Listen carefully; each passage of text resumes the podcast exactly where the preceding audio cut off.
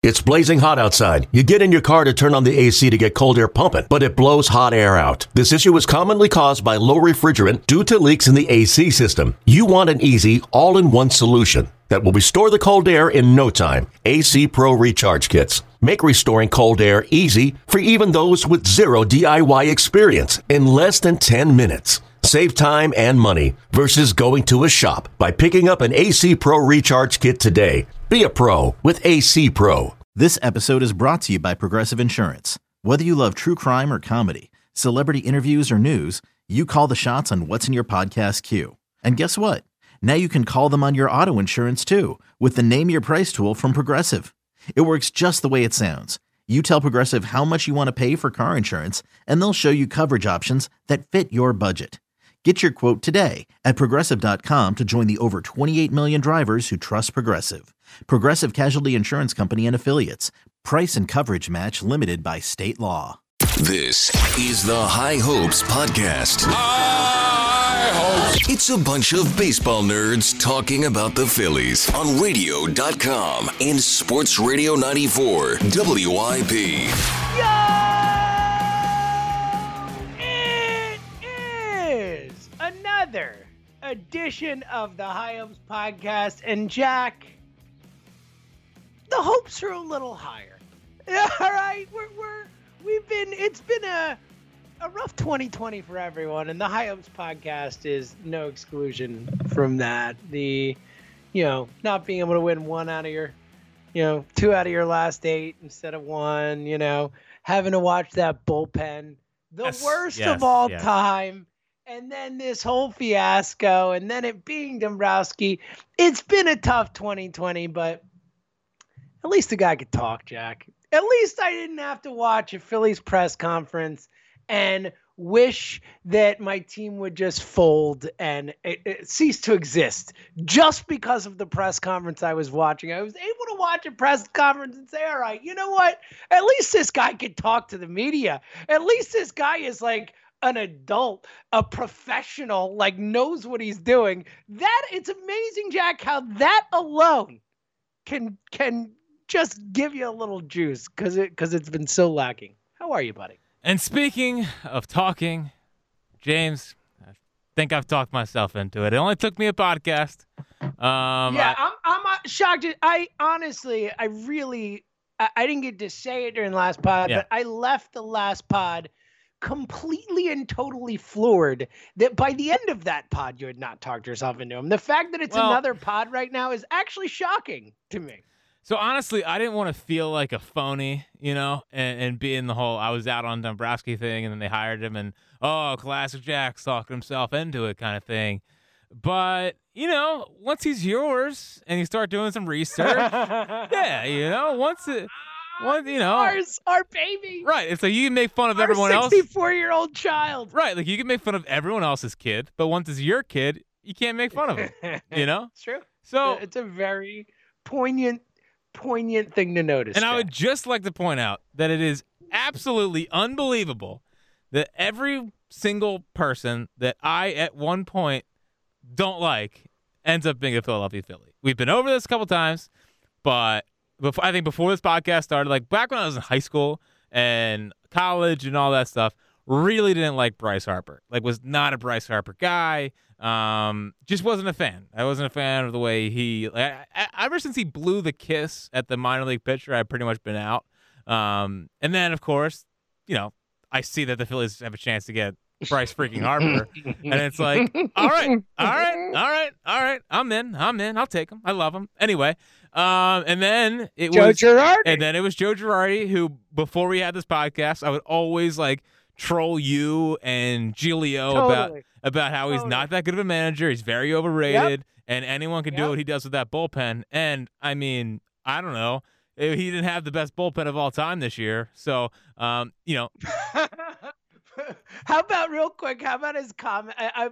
Joe Girardi saying that we could have told hitters what pitches we were throwing and it couldn't have gone worse is one of the all-time manager quotes. And did you actually hear it, or did you only read it? I only saw it. Was it better? And I only read it. Was it better? I cackled. I don't really laugh at. I was just he was honestly, If I just put a tee out there and said we're throwing this, I think it could have gone better. And like it was just such a freaking hands in the air. Like I don't know. Like sure, bring in freaking let's do Workman for the 1,000th time. But honestly, in listening to it, it was like oh, I see his thought process, because his whole thought process is these guys are better than this. Like I honestly think Girardi by the end was like bewildered. Like it might have been a science experiment. Like how many times can I do this, and are they going to be as bad as the numbers have shown? I think that's what it was. I think it was an experiment to see if he could have the worst bullpen in baseball history. Like, is this possible? Can I do this? Is this possible? Exactly. So that's exactly what I think happened. Well, guess what, Joe? It was. Yeah. You did it. Yeah, congratulations. I mean, we could have won, one more game in the last week of the season. But, so it was Girardi, and then it was Wheeler, who I think a podcast before they signed him, I said, imagine being the team that's going to give Zach Wheeler $100 million, and then it was the Phillies. And then it was Theo Epstein. It really is amazing. It really is amazing. Dude, it's unbelievable. Like, a true run here. It is unfreaking believable. About how much you hate Mike Trout, or like how much you hate. Instead of like talking about you love Eric Neander, that was a mistake we made this whole time. You should have been like, whatever you do, don't get Eric Neander. I'll take anyone else, not that guy. Well, hey, that's the angle we should have taken here. I agree. Can I try something now? Can I try doing this? That's what we're here for. I mean, that's why we're here. This podcast is for experimental things sometimes, seeing if what we're doing works. Let me just say this. Let me get this out in the atmosphere. Nolan Arenado can't hit away from Coors Field, and not that good anymore. I think Nolan Arenado is over the hill, and I would not endorse the Phillies trade for Nolan Arenado. Ooh.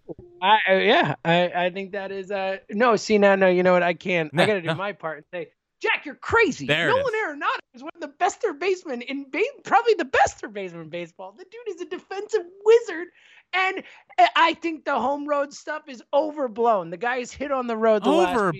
Did you see him last year? You know, this guy's a perennial all-star, Jack. Oh, you won't throw out this generation Schmidt, will you?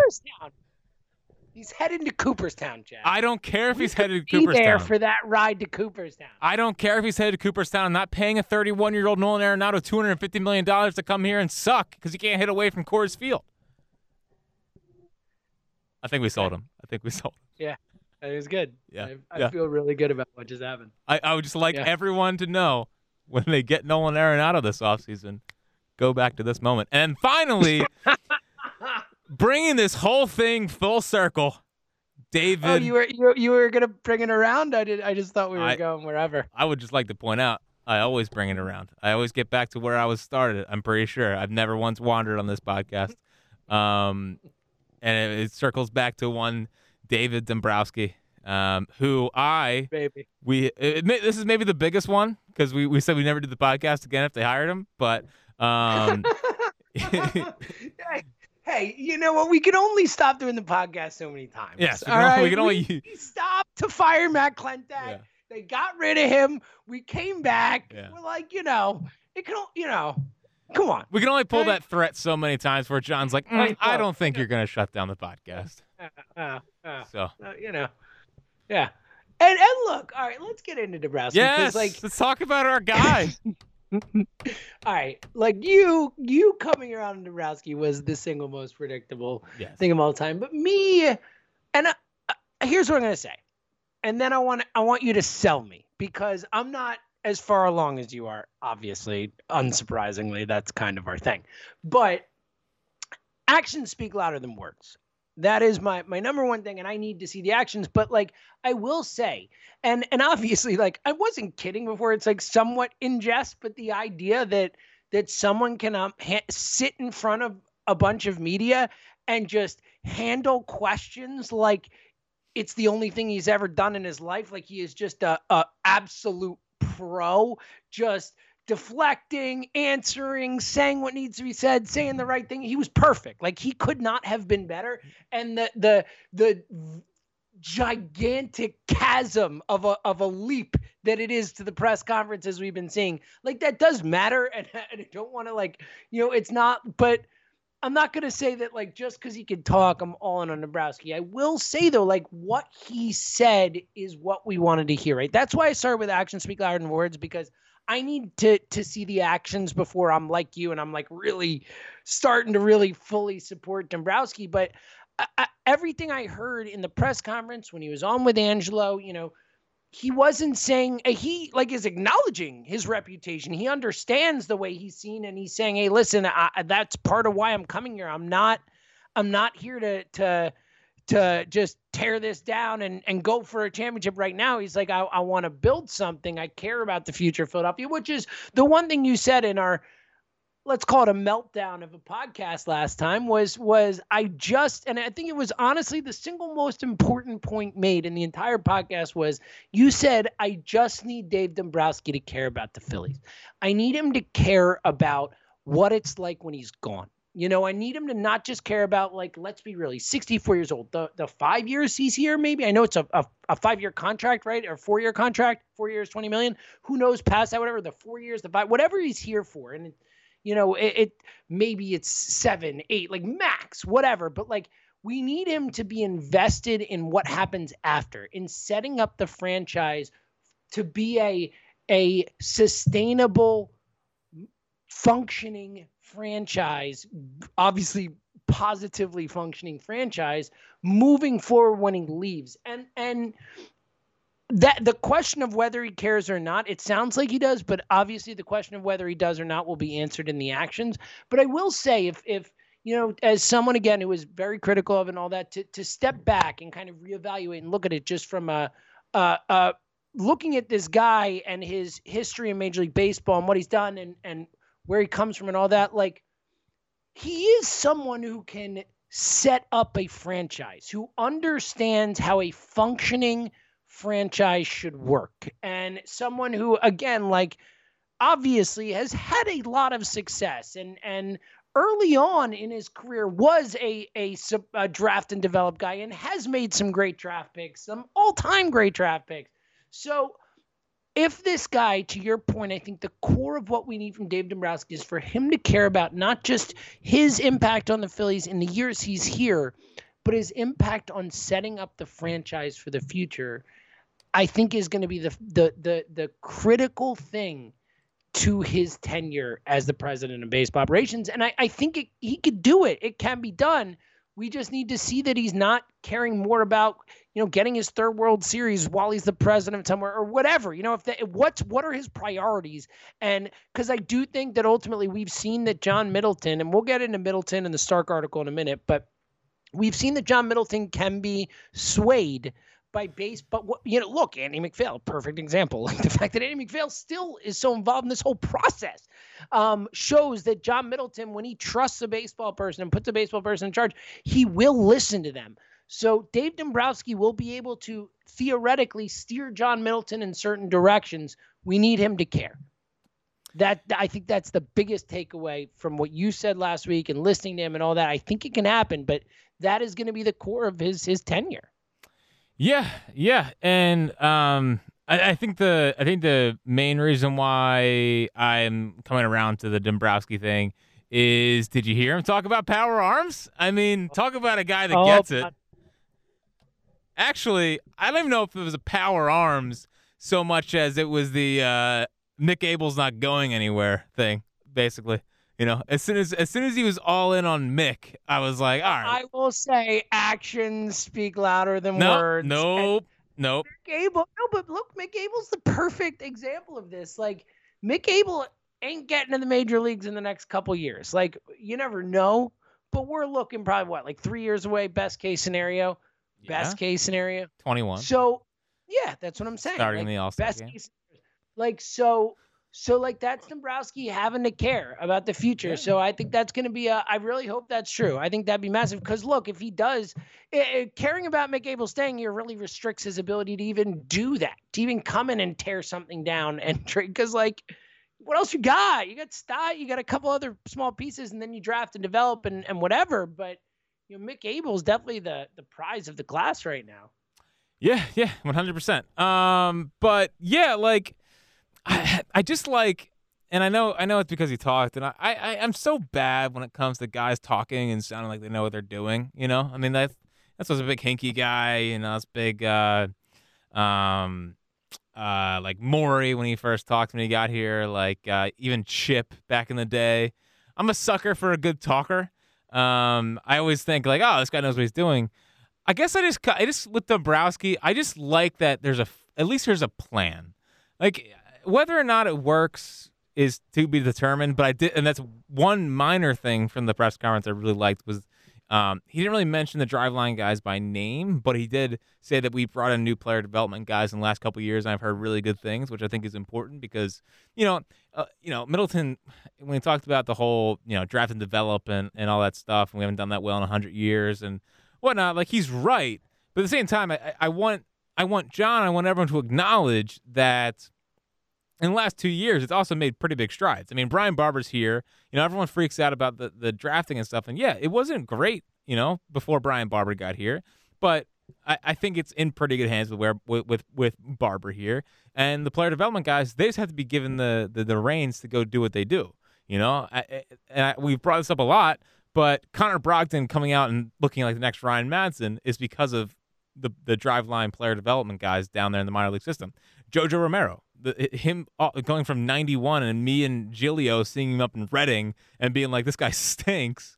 And then he's coming up and he's turning into a legend in the Phillies bullpen and throwing 97. That's player development. That's the Phillies player development staff. Alec Boehm going from a slap-hitting third base prospect to driving the freaking baseball is due to the work of Jason Ochart and that staff down there. Moniak reaching the major leagues is because of that staff. Whether or not he's a starting caliber center fielder is to be determined, but getting the most out of Mickey Moniak, a guy that looked like he was turning into a lost cause, is because of the player development staff down there. So I don't want that to be lost on a guy like David Dombrowski to come in here. I want him to recognize what those guys are doing down there and enhance that. I want them to keep going. I don't want this to be a whole big, like, we got to get old school scouts in here and, really just use your eyes and stuff, and data's bad. I want them to use more data. And I think that, and this is going to be a faith thing for me, but I believe that Dombrowski is a smart enough baseball guy that he understands where the sport's going. He understands that for them to draft and to develop and get the most out of these guys, you have to, like, I was a Division II baseball player, and I see what these guys are doing, and it all makes sense. This guy's worked in baseball since 1978. He has to understand that what these guys are doing is where the sport is trending, and just look at the results that has already gotten here and around all of baseball. So I need him to understand that, and I believe he's a smart enough baseball guy to understand that. I really, really do. So, I just think he knows how to set up an organization, and I think the nice part about this is that everyone's going to know who's boss. Because it felt like the way it's been written about, like, McPhail has basically just been an absentee president. Like, he hasn't really been around, hasn't been hands-on. Normally, like, it was just kind of like, I'm just going to let Matt Klentak run everything, and I don't really care where it goes, But with Dombrowski here, it seems like there's going to be at least a top-down hierarchy. So, I like that there's an adult at the head of the table, and yes, it's crazy because when you look at it, he's really only lost two trades in his entire history. The Randy Johnson trade in the 90s and trading Alfredo Simon trading Eugenio Suarez for Alfredo Simon. But for the most part, this is my main thing. Like, Dombrowski doesn't really lose trades. I guess one of the things that he does, and I think that hopefully we'll learn, is he's really good at self-scouting and knowing which prospects he can give up that aren't going to come back to bite him. Because there hasn't really been major cases of a prospect coming back to bite him outside of Eugenio Suarez and Randy Johnson back in the 90s. Other than that, his trade record is unbelievable. Well, that's awesome. I mean, it is like the Scherzer trade was a steal. Yeah, well, the Cabrera trade to Detroit was massive. I mean, there were a bunch of and responsible. I believe, I don't know if he drafted Cabrera. I think Cabrera, he did draft. Well, he signed him. Cabrera. I thought he did. I thought he signed him. And he drafted World Series team. And he drafted Beckett. Yeah. Well, yeah. I drafted Verlander. I mean, like, yeah. Look, I think that because this is one of those cases where I think when looking for who we wanted to be the president or general manager or whatever at the time, like we were in a box of looking at people who are doing things the way baseball is being done now. And as a result, I think Dombrowski, you know, we maybe a little unfairly put him in a box with some other people who he probably didn't deserve to be in that box with. He's better than the people in that box. Yeah, and he's not in the Ned Colletti, exactly, Jim Hendry, all those guys. Like that actually would have been a meltdown. Yeah. Exactly. Like that is, he's light years better than those guys. Yes. And his resume says that. And I think that because we were so excited for the Thad Levines, the Chernoffs, the Neanders, like all those guys as a potential options, I think maybe we've gone a little too far on what Dombrowski is and could be, because it is true. And especially, look, if we're talking about a guy who's the bad part of his reputation is that it comes into places and burn things to the ground to win it all. But if he's not losing trades in burning things down, if the idea that he's, you know, yes, maybe he's overspending in some spots, maybe he's handed out some bad contracts or whatever, like clearly the Cabrera contract in Detroit, a disaster, like a horrible, awful, horrendous, terrible contract. But the Sale contract too. Yeah, the Sale contract is a disaster. Like, and even without the Tommy John, it was a disaster. Before he got the Tommy John surgery, it was already a disaster. And that's like, oh wow, now it's like an epic disaster. But look, he won a World Series there, and you know, if you look at Detroit, like he did build in Detroit. You know, he did take a team that was bad and made them good. A team that was bad for a really, really, really, really, really long time and made them good. And again, I do think that the point you're making about he's like a true baseball guy, Dave Dombrowski. Like, you know, you hear all the stories, and I know that we all know them by now, but like the idea that a GM or a president of baseball ops is traveling on the road every week with a team every time they go on the road is like, that's crazy. Like, that doesn't ever happen. Like, it's super weird. And it's because this guy's like a baseball guy. Like, he's a true lover of the sport. When you read that Stark article, maybe now's a good time to get into that. You know, talk about his wife's like, I know you love this too much. Like, I can't let you, like, stop. Like, you're this is what you love. And it does seem like, you know, you hope that he's kind of re-energized by this new challenge and this new opportunity. But let's talk about the Stark thing, because if you haven't read it, the Jason Stark piece on The Athletic about kind of how this all happened is a really good read and gives you a lot of insight into the process, a process that we all obviously for a long time thought was one of the all-time disastrous processes and ultimately didn't end up as disastrously as it looked like it could have at times. What was your takeaway takeaways from the Stark article kind of detailing the process of how they went after Dombrowski first? It was initially the top guy on their list.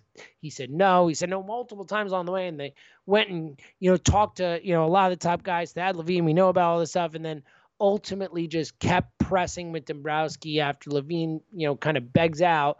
They come back and make it happen with Dombrowski. What were your takeaways from that article? Well, my main takeaway was that they're really close to getting Thad Levine, and like it kind of hurts that he's not here. And I was like, I almost didn't want to read that part because I was like, wow, like we could really be sitting here with the Thad Levine-led baseball team and whatnot, whatever. Not gonna happen. But yeah, like my main takeaway was, you know, when Middleton gets guys on the phone and talks to them one-on-one, I don't know what he does, but he seems pretty convincing. I mean, you know, when like McPhail's basically like, "Hey, just talk to John," right? And then he talks to John. Like I think it was both Thad Levine and it was Dombrowski. I mean, Thad Levine, it was like, "Yeah, I'm not taking the job no matter what." And they talk for an hour, and he's like, "I'll think about it," you know? And then there was the Dombrowski where I was like, no. And then McPhail was like, all right, just talk to John. And he talked to John, and within an hour, they both kind of realized where this was eventually heading, that Dave Dombrowski was going to be here and be the president of the Phillies. You know, it was nice So it was nice. I honestly, my takeaway from it was I feel better about Middleton. And I feel better for two reasons.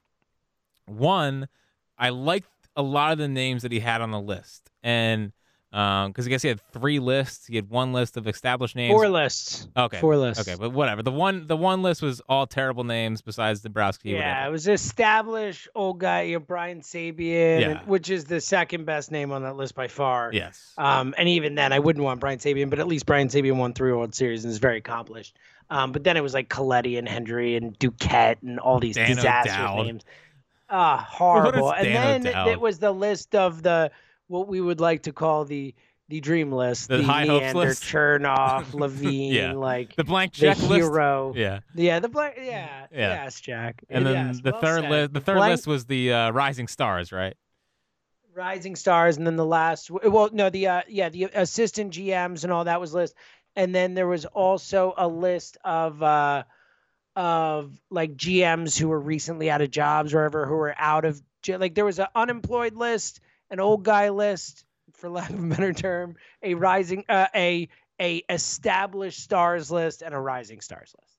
Right. I would have called the rising stars list the high hopes list, but that is not my business. So he had the right names on there. I mean, he had the right names on there, and he had the right names on the. Yeah. Well, I mean, the Mets hired one of the guys on the rising star list. Yeah. But yeah, no, he had the right names there, and I'll give him credit for that. And I like where his head was at. Obviously, this was really hard. I mean, ends up that freaking McPhail was right about people uprooting during a pandemic. I mean, even Dombrowski is still living in Nashville, even though he's running the Phillies now. So no, stop. He wasn't right. We've seen 1,000 GMs. Yeah, but I agree. He went across the country. But Dombrowski's 64 years old and literally just bought a house and just moved to Nashville. It's a unique circumstance. I guarantee you, anyone else who gets that job, and Thad Levine, it wasn't the pandemic. It was that he loves his job. He was like, "This is my dream job. I love the people I work with. I love the situation. I'm not leaving it." And even then, I think the article slightly embellished. I did not take away from the article that it was really – I know that that's kind of what the article implied, but to me it felt like Levine was never leaving Minnesota. Like that's what it felt like from reading the article. It was like, oh, like John gave it his best effort, but ultimately Thad just had to stay in Minnesota. He wasn't interested at all, but John got him a little interested, and then he was like, I got to stay. Like that was all fluff to me. Like I don't think Thad Levine was – I disagree with that take. For me, personally, I was like – it never felt like Thad was really that close. It felt like – he said no, and then he was like, all right, I'll listen to you.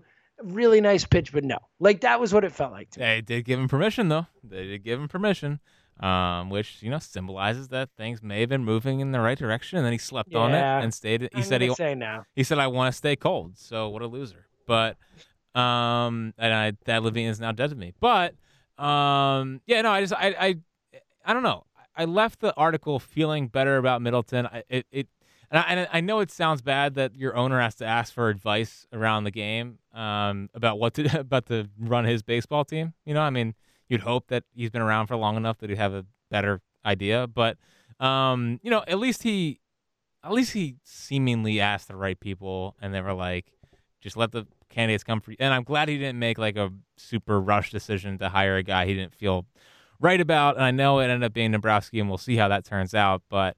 I liked his process, I guess. But I genuinely left the article feeling better about John Middleton, and I'm willing to give this a chance. I'm in on Dombrowski. I am in on him being here, saying the right things, understanding that it's not a 1 year, let's go all in and try to win as fast as possible. I like that he said about, you know, getting this being a sustainable winner. Seems like Middleton is committed to the sustainable winner thing.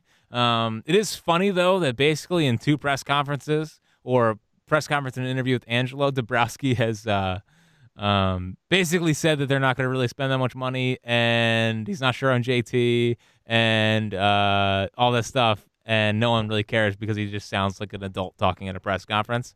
But, you know, whatever. But, yeah, I don't know.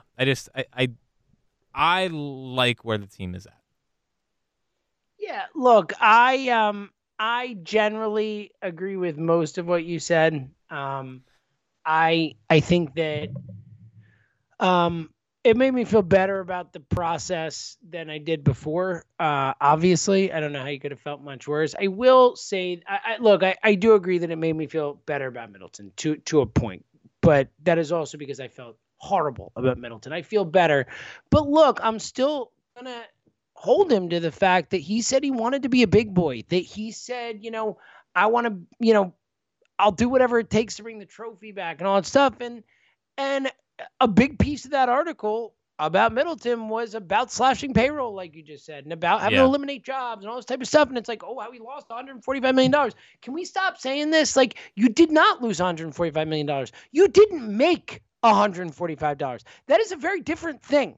That is a very different thing. This whole narrative that all MLB owners are losing all this money, they're not. Like, it's farce. It's outrageous. Like, crying poor is especially now in America, where there are a lot of people who really are poor, who really have a right to cry poor, who have lost their jobs and all this type of stuff. It's like I am offended, and it's not just Middleton. Middleton is a part of this, but it is all these owners. It is the vast majority of these Major League Baseball owners who are making it seem like they are these destitute, poor souls who the pandemic has just crushed their business. And it is, frankly, it's a little offensive. Like, it is. And there was a big piece of that article. And I understand, look, I understand it's a business. I get it. I get that there are real life situations with everyone, with every business. Our business had to cut people. We all know that this is what it is, right? Like, I get that. But at the same time, like, I understand that stuff has to happen, but you are also someone who is one of the biggest markets in the country. You are one of the biggest markets. And you are also someone who has said before that you are going to spend, that you are going to be willing to do what it takes to bring a winner here.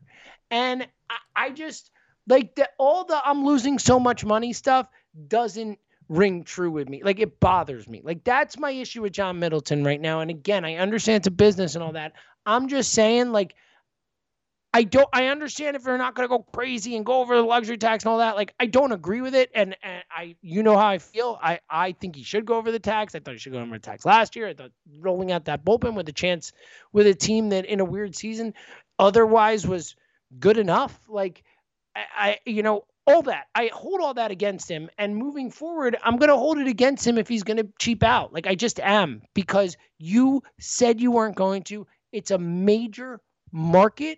And like, I understand the realities of the situation from a pandemic perspective.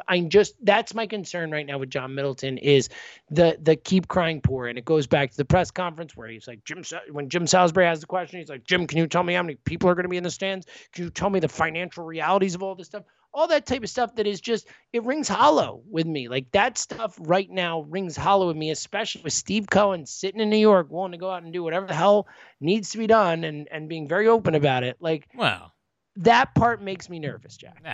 Let me first say this. Steve Cohen's a fraud. Get out of here. Like, he's traded a Rule 5 pick the other day for cash. Are you kidding me? I mean, get out of here with Steve Cohen. I'll believe it when I see it. When he's spending boatloads of money, I think he'll make a nice little offseason this year. But like, I saw some report the other day that he also doesn't want to go over the luxury tax this year, and he has $14 billion. So whatever, it's just the reality of the sport, and you got to work around it. Whatever, it's frustrating. But you know, you can say about the money stuff, and I get it. It's frustrating, but at the same time, I mean, Dombrowski had a 4-year, $20 million deal. I mean, yes, that's good. I appreciate. He it. Is. I agree. We may he not paid to bring Dombrowski, or whether or not, like, you know, he paid for that role, which is something we've called for. I agree, that is fair. I wish it was a fair counter. I wish it was, you know, yeah, Chernoff 4 years, or 4 years, whatever, $40 million for Neander or something. Yeah, exactly. But I agree. Look, he went out and spent on a spot where there is no tax, there's no, you know, soft cap, whatever. Like. Yeah. I do appreciate that. I'm with you. I just, again. Hey, Rob Bradford here. You guys know I'm always up for a good MVP story. And one of the best stories is Wasabi Technology. Wasabi is the world's hottest cloud storage company, and it's become the go-to provider for professional and collegiate sports teams, including 20 Major League Baseball teams like the Red Sox and NHL teams like the Bruins and Vancouver Canucks. Even the Liverpool Football Club is getting in on the Wasabi action. So why is Wasabi the MVP? Well, Wasabi was purpose-built to free businesses from skyrocketing storage costs and unpredictable transaction fees that the Amazons of the world are charging. In fact, Wasabi is up to 80% less than those hyperscalers and doesn't charge a cent for businesses to access their data. From Wasabi's AI-enabled intelligent media storage, Wasabi Air, to the industry's only cloud storage service with triple protection against cyber criminals, data deletion, and ransomware, Wasabi's taking the lead in driving innovation in data storage and helping sports teams to unleash the power of their data. Wasabi, another Boston-based championship team. I'm feeling more positive about the Phillies. I'm feeling much better about the Dombrowski thing. I'm feeling better than about Middleton than I was before. Like you said, I just, the one piece of that article that made me nervous about Middleton is that, again, enough with the, you lost $145 million. Enough. Just stop saying it. Stop saying it. That's where I'm at. No, I can't stop. He said he lost $2 billion, Jack. He said he lost $2 billion. You don't. That could. Come on, man. No, but that could also have been the freaking journalist. We don't know. We don't know if Middleton really said we lost $2 billion. Come on. There's no way that he actually said that. I hope not. I think that was the New York Post trying to get some clicks or whatnot. Okay, it's possible. Regardless, enough. I don't know. So, yeah. He shelled out for that. Yeah, and I get it. But also, but here's the other point that I'm kind of excited a little bit about is that I really do think that one of the main reasons that Middleton didn't go to the luxury tax last year was I think he lost trust in the guys that he was spending his money, right? I mean, Matt Klentak's blown $500 million of John Middleton's money.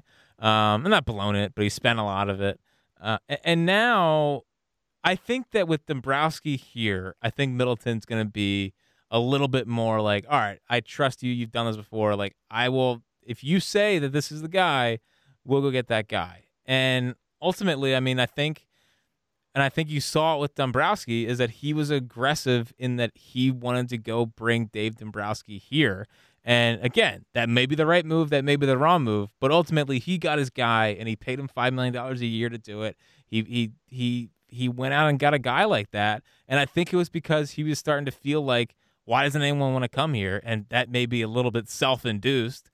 But at least he was like, "This is embarrassing to me and my organization. I'm not gonna just sit idly by and let my franchise just turn into a joke." I mean, again, maybe coming self-induced, but he didn't let that happen, and he got a guy in here that establishes credibility. A lot like Joe Girardi, same kind of thing, going from Kapler to Girardi, I guess, quote unquote, established credibility, which again, I don't care really about establishing credibility. I mean, I guess if everyone needs to put on their big boy pants over there and, and be a major league franchise in this day and age, I guess good job, round of applause. But at least he did it, at least he did it. He didn't sit idly by and just let it, fester on. Another thing I liked about what Dombrowski said, I guess on the press conference, was it did seem like he wants to groom a general manager. There a lot of the talk when he was in Boston was that he never had a GM was because he wanted to do everything by himself. But now he's 64. He only signed a 4-year deal. I don't really anticipate him wanting to be a president of baseball ops into his 70s. Because by that point, you would think, right, that Nashville would be able to have a team. The pandemic will be over. They'd hopefully be recovering funds and all that. So maybe you go back to Nashville after 4 years. I like the idea of having a GM ready to be groomed that can just take over when he's done and hopefully continue on having a well-functioning organization. Yeah, look, I I'm with you. I am more positive than I was. There's hope. I'm not as dour, depressed, as down as I was. But I will go back to what I said at the beginning of the pod, because I think ultimately that's the key to all of it is actions speak louder than words. And that's what it comes down to. As with Dombrowski, and clearly his words are damn good, and he's good at delivering them. Oh, yeah. But the actions speak louder. And same thing with Middleton. You know, we're again like, all right, bro, like, again, you are the one who said you're going to do whatever it takes to bring the bleeping trophy back to Philadelphia. It's on you. Bring the bleeping trophy back. That's where I stand. If we're pulling the actions speak louder than words card, I mean, he's been in the job for a week, and there hasn't been a move yet. So maybe he really is thinking about building a sustainable. You got some rumor. At least we get some rumors. Oh. At least the Phillies can actually theoretically be in on people. What an exciting thought. I know. You have someone running your franchise while free agency is happening. Well, and now what a crazy thought. And now we can finally, like, who are Dombrowski guys? You know, who are possible GM Bradley candidates? Jr. Yeah. You know, finding guys that Dombrowski might go after. What is Dombrowski like? His first move with the Red Sox was trading for Craig Kimbrell. Let's get Brad Hand or Liam Hendriks in here. Let's hope it's not his first move here is trading for Craig Kimbrell. What? Come on, man. One more year. Craig. I think he had a good year last. Did he start to find it a little bit last year? Craig Kimbrell? No, but, like, listen, I don't know. And listen, I get it. I just don't care anymore. Like, I'm just happy to have a freaking guy that can run our team, and I can, like, actually get excited about looking at players. Like, honestly, I didn't even want to do a freaking offseason podcast because, like, I don't even know what players to look for. What is Ned Rice's guy? What is a Ned Rice guy? I don't know what a Ned Rice guy is. I know what a Dave Dombrowski guy looks like. So, like, I had no hope. I had no hope a couple of, like, 2 weeks ago. And look, bam, 2 weeks later, there's hope. And it came in Dave Dombrowski, but I can't believe I'm saying it. Trust the guy. All in on the guy. Look, again, like, it's so much. Also, is Dave Dombrowski the tallest guy in America?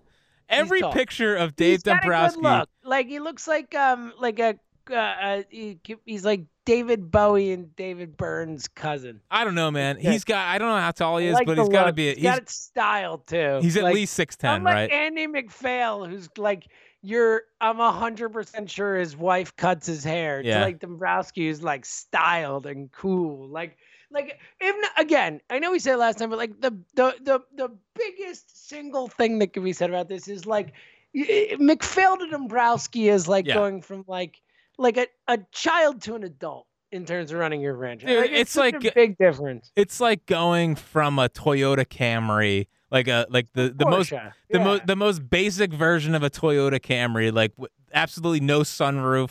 There's no, like, you know, extra gear. It's only manual or only automatic. Like, no touchscreen. It's like the old dial thing. Like, he was a freaking Camry from, like, 2007, and now we got, like, at least a 2013 Mercedes. Like, I mean, right? It's not like BMW, something like that. Like, yeah, it's just something you can get to. Slightly older model. Yeah.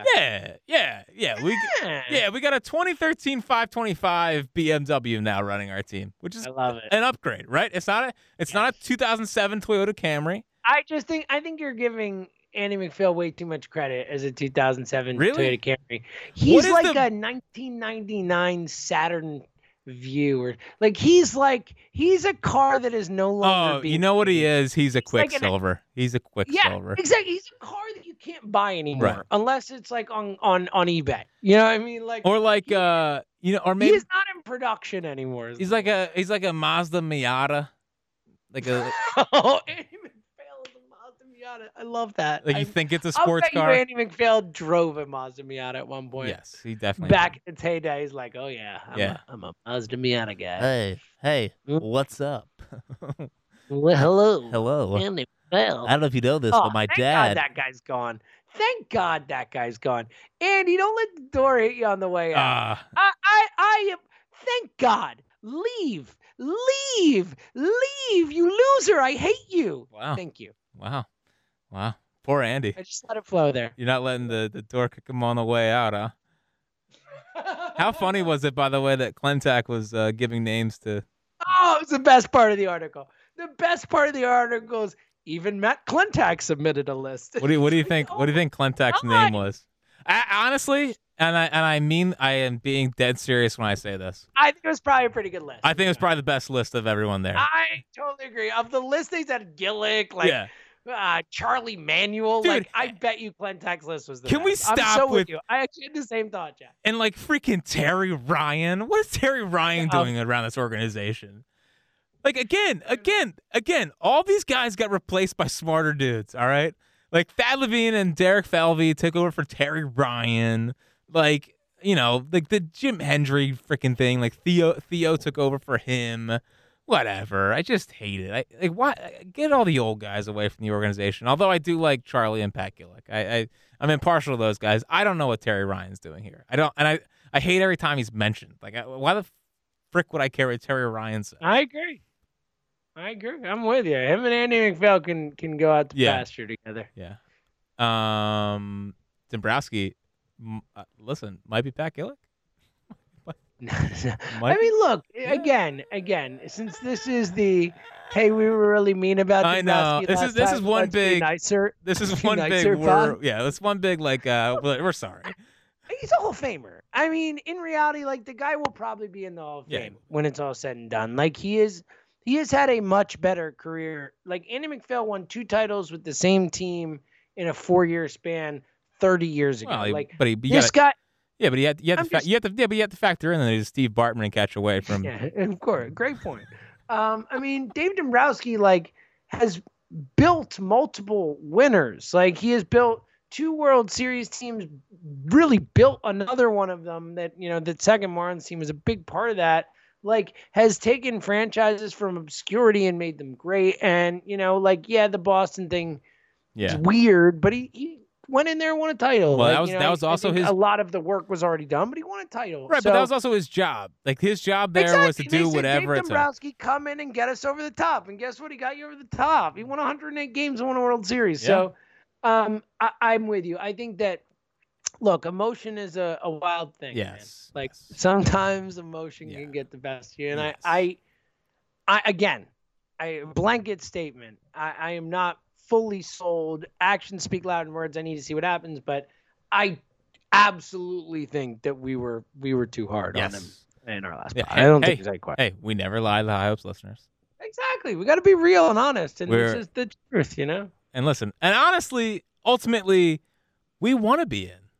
Of course, I'm dying to be in. Well, you were already in because you want to be in so bad. Yes. You're already in. Yes, but at the same time, he hasn't even made a move yet, and you're already in because you want to be in so bad. Yes, but also at the same time, I think that me and him think on the same wavelength when it comes to building a baseball team, and I didn't want to be the guy that he made a move that I would make, and then me being you're Dave Dombrowski, you don't know what you're doing, because I think that me and him think alike when it comes to building a baseball team. Good defensive center fielder, Jackie Bradley Jr. Good shortstop, Andrelton Simmons. I think he's going to go after him. And then it's a closer is important, even though he weirdly crapped all over Hector Neris when he was with Angelo. You just took a crap right on him. It was like we clearly don't have that guy here. Didn't even acknowledge maybe Hector could be that guy, but I'm not. He was just that guy's not here. Yeah, yeah. And for those who didn't listen to him with Angelo, he basically said they asked him about a closer, and he basically said, we don't have that guy here. And me and James were I don't know, man. Hector's all right. I like Hector. We text each other. We're I thought the answer was a good answer outside the Hector part. He was hey, I do believe in a closer, which you and I have spouted for years. We both strongly believe that there are certain people who can handle that role and certain people who can't. But he also said, look, you don't have to go out and buy one. He's closers can come from unexpected places and all that. I liked the answer. It made me think, all right, he's not going to go out and overpay for closer action. Although, doesn't he scream like a Liam Hendriks Papelbon contract? You know what, though? I was about to say go out and overpay for Liam Hendriks, but you know what? That's the one guy, I don't want to overpay for a closer, but I really like Liam Hendriks. And I think he's going to be really good for a few years here. So, I literally was jacked. It's so funny you said that, because when I was going to say, I hope he doesn't go out and overpay for a Liam Hendriks. And then I didn't say that. I said for a closer because, I didn't want to imply that you could overpay for Liam Hendriks because I would be super happy with Liam Hendriks. Yeah, so, we would both be ecstatic. Now I will say, and this is my God's honest take. It's not the thing we did earlier. Like I don't really want Brad Hand that much. You know, like there's a lot of people that they think like. All right, I'll put it this way: I like Brad Hand, but he's not in the Liam Hendriks level. No. But you wouldn't have to pay him like Liam right. Hendriks, I know you won't. But the thing that scares me about Brad Hand is, and I know his ERA was good last year, and a lot of people look at that, but the fastball velo dip was real, and I'm fearful that continues. And you know, his underlying stats didn't suggest that he was that good last year, but if you look at his ERA, he was good. So I would like Brad Hand, but I'm not like Liam Hendriks. I would be like, hell yeah. Brad Hand, yeah. I would be like, eh. So when the Phillies signed Brad Hand, I'm only in on Brad Hand for a one-year deal. Is the point. So when the Phillies signed Brad Hand, yeah, let me just say, years, love Brad Hand. Love Brad Hand. I love Brad Hand. When the Phillies signed. I will say, for what it's worth, you know, you're in a division with Freddie Freeman, with Juan Soto, with Conforto and McNeil and all those guys. Having a shutdown lefty closer. It's presumably, hopefully, shut down. Having a good lefty closer, you could do worse, is all I'm saying. Yeah, I mean, it's a good point. It's definitely a good point. But honestly, I think kind of how Morey came in and made five moves, and it was all this makes sense, right? That's kind of how I'm entering this offseason with the Phillies. I just think that Dombrowski's going to make a bunch of moves that make sense, and ultimately. Ultimately, it might not lead the Phillies to I think they can win the wild card. I don't think they're winning the division or any of that stuff.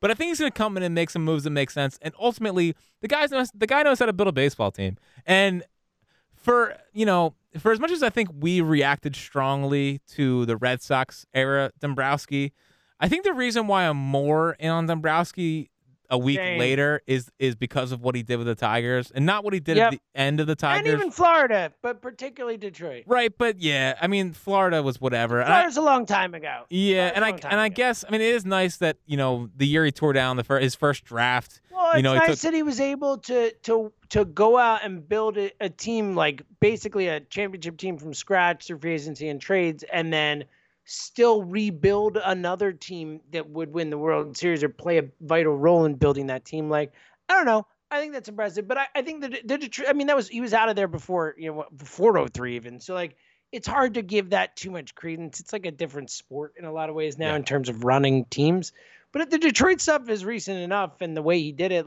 that, I think that, I mean, again, he took a team that hadn't made the playoffs in something 14 years or something like that. And turned them into a team that won the division 5 years in a row. It was went to the World Series. That was a legitimate turnaround for a franchise. Yeah, and I guess my thought is, I guess after reading more and all of this stuff, is that he's really done it a couple ways. And he's ultimately won everywhere. He's done it. He's done it in 1997. He put a team over the top after building them. With the Tigers, he took a team that was in the dumps and built them into a real contender. And made the correct moves to put that team over the top. And then with the Red Sox, he came in and they were like, hey, win us a World Series. He's like, all right, cool, I'll go do that. So I just like the fact that he's done it different ways. And I guess I didn't put together all the stuff he did with the Tigers. I more looked at the end of the Tigers. But also you kind of have to factor in what the owner, if I remember correctly, was on his he was kind of towards the end. And he was just pay whatever it takes. I don't care. I'm going to be out of here in a couple of years kind of thing with the Miggy contract and Price and all that stuff. So, yeah, I like the Detroitness of it all. His first draft pick was Grandy. He drafted Verlander. Really good picks out there. So, listen, we knew it was going to happen. We couldn't stay down forever. And we're here, baby. We are a Dave Dombrowski podcast.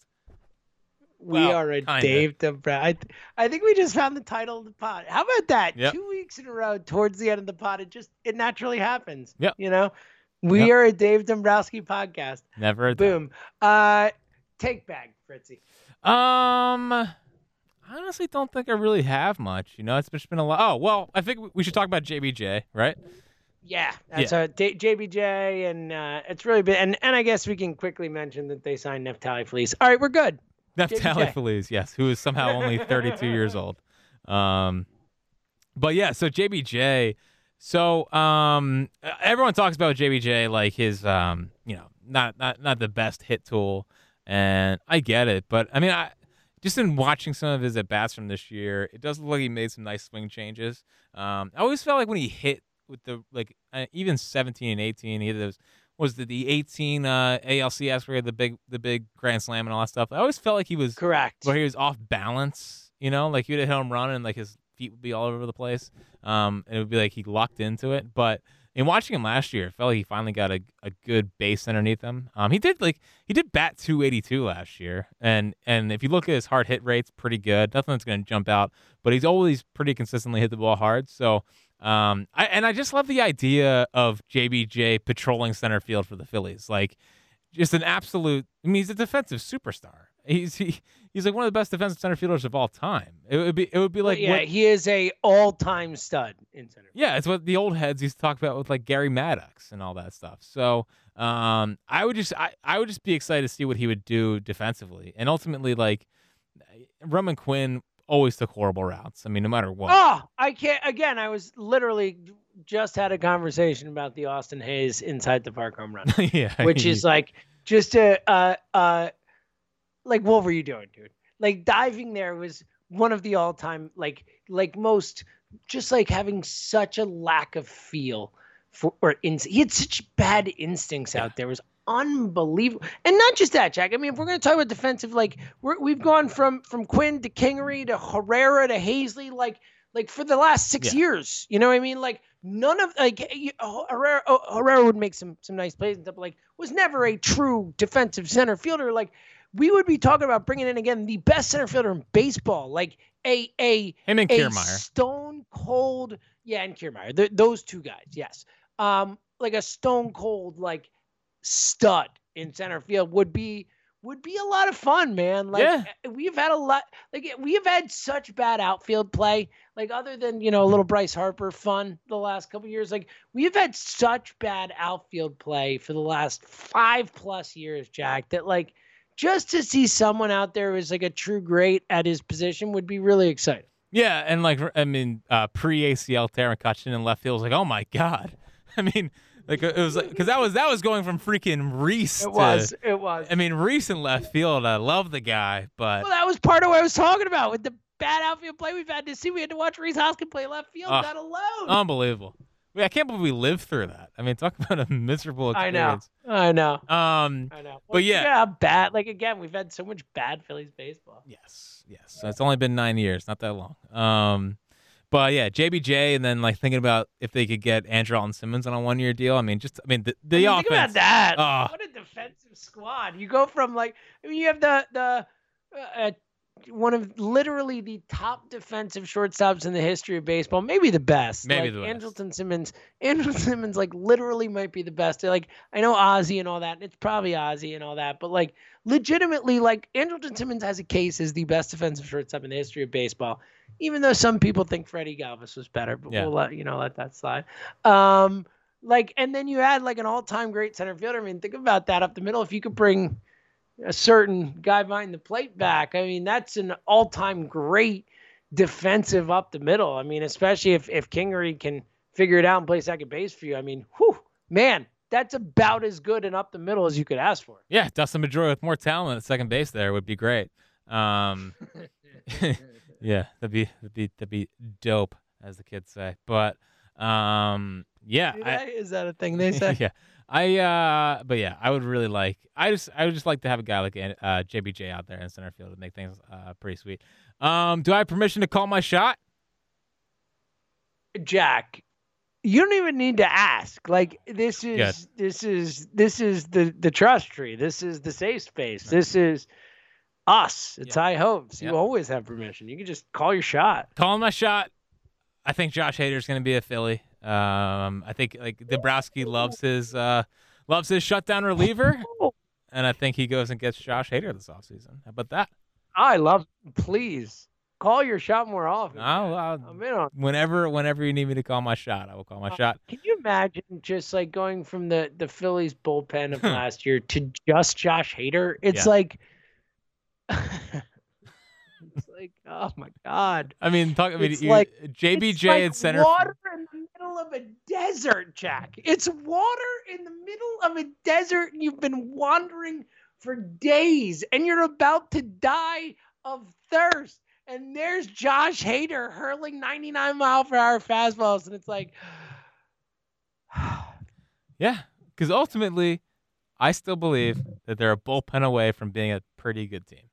Like if they brought JT back and maybe signed Andrelton to play shortstop, I don't think Didi's coming back. So they brought and had Simmons play short, JBJ in the outfield. You trade for Hader, and maybe sign a Liam Hendriks on top of that. The Phillies could be a good team. They could be a good team next year. They're not as far away as I think like a lot of people think. I believe, but that might just be, me. Look, positivity, baby. Yeah, that's what we want. We do here. That's what we want. What we do. We are a Dave Dombrowski podcast, and we're on board. Yes. You got any final thoughts? I have two final thoughts. The MLB Top 100 prospects are out for the MLB draft. Red season. Oh, I can't wait. Like, there's already so many guys at 13 that I can't wait for, and I'm already pissed that they didn't lose more so we get where I wish they were. But I just can't wait. Yeah, I can't wait. There's some like I just need them. Honestly, one of the things about Dombrowski is that I think I have this weird feeling he's not going to make major moves this offseason, but I think he's going to invest heavily in international and the draft and like try to get as much talent through there as possible. Obviously you want to do that. Please. But for a different reason, because I think he wants to use it in trades eventually. Like I think he does eventually want to use, and they just don't have the talent right now to do it in the minor league system to make the trades that he wants. And but that's the quickest way to get legitimate talent that you can pay for. It's an interesting thought, Jack. Yeah. I just think he's going to spend on all the comp picks. They're going to spend on first round talent. Like if a big name guy starts dropping, I think they'll spend the money on him, and then I think they'll spend heavily in the international market and try to make aggressive moves there and try to get as much talent into the system as fast as possible, so we could use that to try to upgrade the major league roster. So that's kind of what I was kicking around in my head the other day. Early favorite for me at the Phillies at 13. I think I got to do it. I think he's going to be the guy is Andrew Painter. He's a right-handed pitcher from Florida that throws 97 and reminds me of Charlie Morton / Roy Halladay. So we'll leave it with that. Also, as always, the Abel Painter future one too. Yeah, Andrew Painter paints. But final thing, High Hops cans are officially here. And they're glorious. Yes, yeah, so we'll be they are out. As awesome as you would think they would be. Yeah, so officially this weekend at Four Fingers Brewing Company in Aston, PA, you can get some High Hops cans for yourself. We also have some other cans in the building that I think you would enjoy. But yeah, High Hops cans are officially here. We're going to put out some stuff on social media today or tomorrow. But yeah, fun times. So I'm excited for everyone to see the can. High Hops is the official beer of the High Hopes podcast. Yeah, go get High Hops, get the cans, get some other beer. Holidays are coming up. It's cold. You want to get, tucked into your house and drink some beer. That sounds like all I want in the world. So that is a must. Merry Christmas. Happy holidays. All that stuff to everyone. We are going to be available for emergency pods. David, if you're listening, yes, we're ready. The JBJ Emergency Podcast. Our guy, Dave Dombrowski, yes, we are here. But otherwise, we will be back in early January, Jack, with, can I say it? Our perfect off-season podcast. Yeah. I feel like now that Dave's here, we can do it. That is our and it'll be 2021, which we beautiful, like not 2020 anymore. Although we're gonna start 2021. Nothing. Hey, let me just be honest with you. Nothing's gonna change from January 31st or December 31st or January 1st. Like just because it strikes 2021. This is asinine. It's the end of 2020. Everything will be glorious. It'll be like sunshines and rainbows everywhere you go. It's all good. Yes. Once this year, it was just the year, yes. Jack. It was a thing that is unique to 2020. Yes, it's completely done. If you could ask for one Phillies move to wake up to under the Christmas tree, what would it be? Yeah, if I could. Oh, that's a great. I mean JT. Obviously. JT. Oh, that's so boring. That's so boring. Want to know what my answer is? Fine. How about this one? Didi. Didi back. Boring. I love that guy. Too boring. I'm so sad. I got one for you. What do you got? If I could get one move to show up under the Christmas tree on Christmas morning, it would be a nice, fresh trade for Joe Musgrove. Bring me Joe Musgrove. Please, Davey. I need him. I need Joe Musgrove here to be my new actually good Pivetta. Okay. Actually I'll take decent JT. Pivetta. I'll take Didi. Sucks. Jack and have Joe Musgrove. Sounds awful. I'll take Joey Breakouts. By the way, speaking of Pivetta, he's going over the top in his motion now, and I would just like to point out I had been screaming from the rooftops for him to start going over the top with his wind-up for 3 years because it made more sense for how his mechanics worked, and I hate that he's doing it in Boston. He's going to break out in Boston, and I'm already sick and tired about it, and that's why I need Joe Musgrove here. Yeah, well, Chaim Bloom was wearing a spin rate with a dreidel on it shirt, which like literally is like my spirit animal, and I was like, well, that could have been us. I could be wearing that spin rate dreidel shirt. But you know what? Dave Dombrowski's here. We got Dave. Dave Dombrowski, actual winner. Chaim Bloom, not a winner. I mean, how many World Series do you have? Yeah, that's loser. Chaim Bloom.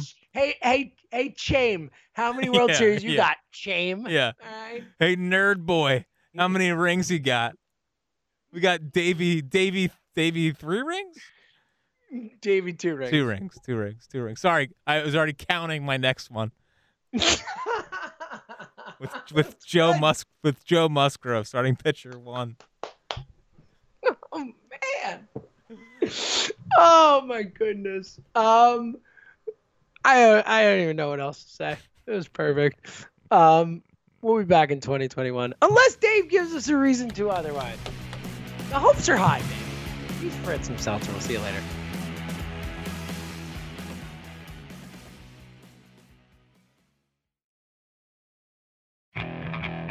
Okay, picture this. It's Friday afternoon when a thought hits you. I can waste another weekend doing the same old whatever, or I can conquer it. I can hop into my all-new Hyundai Santa Fe and hit the road. Any road. The steeper, the better. Because my all-new Santa Fe is available with H-Track all-wheel drive, so I can hit the trail without a worry in the world. Heck, with 3 rows and best-in-class rear cargo space, I can pack the whole family in with all our gear. We've got available dual wireless charging for our phones, so we'll never lose touch with civilization, and we won't lose touch with the primordial power of Mother Earth. So which is it? Waste the weekend or do something a little more epic? And conquer it in the all-new Hyundai Santa Fe. Visit HyundaiUSA.com or call 562-314-4603 for more details. Hyundai. There's joy in every journey.